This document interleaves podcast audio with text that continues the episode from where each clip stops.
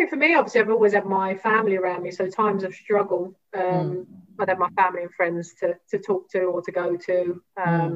There's obviously always been club support there if need be. I think mindset, you know, it is about managing it. I think it is. I think mindset is about, you know, you focus on what you want to do. But if there is a setback or there's, you know, something that affects what you are doing, how you do that and how you manage it, I think it's having that structure, isn't it? And that tools in your bag, you know, that you can manage with certain things. And you know how to manage it personally, or if someone else knows how to manage it for you, you know, there might be something that someone could say that, you know, switches you in a different direction or changes the way you're thinking about something. But it is important. I think for me, obviously within football, my mindset was always good. I was always there, high or low. You know, I knew who I was. I had my identity.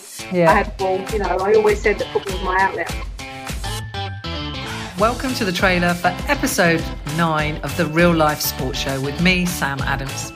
In episode 9, I speak to former England International and Chelsea Women's Captain, Katie Chapman. Katie had a long footballing career spanning over 20 years. 94 caps for England. She played in the Euro, she played in the World Cup, she played for Arsenal, she played for Chelsea. Her career is glowing and glorious. She's also a mother to 3 boys.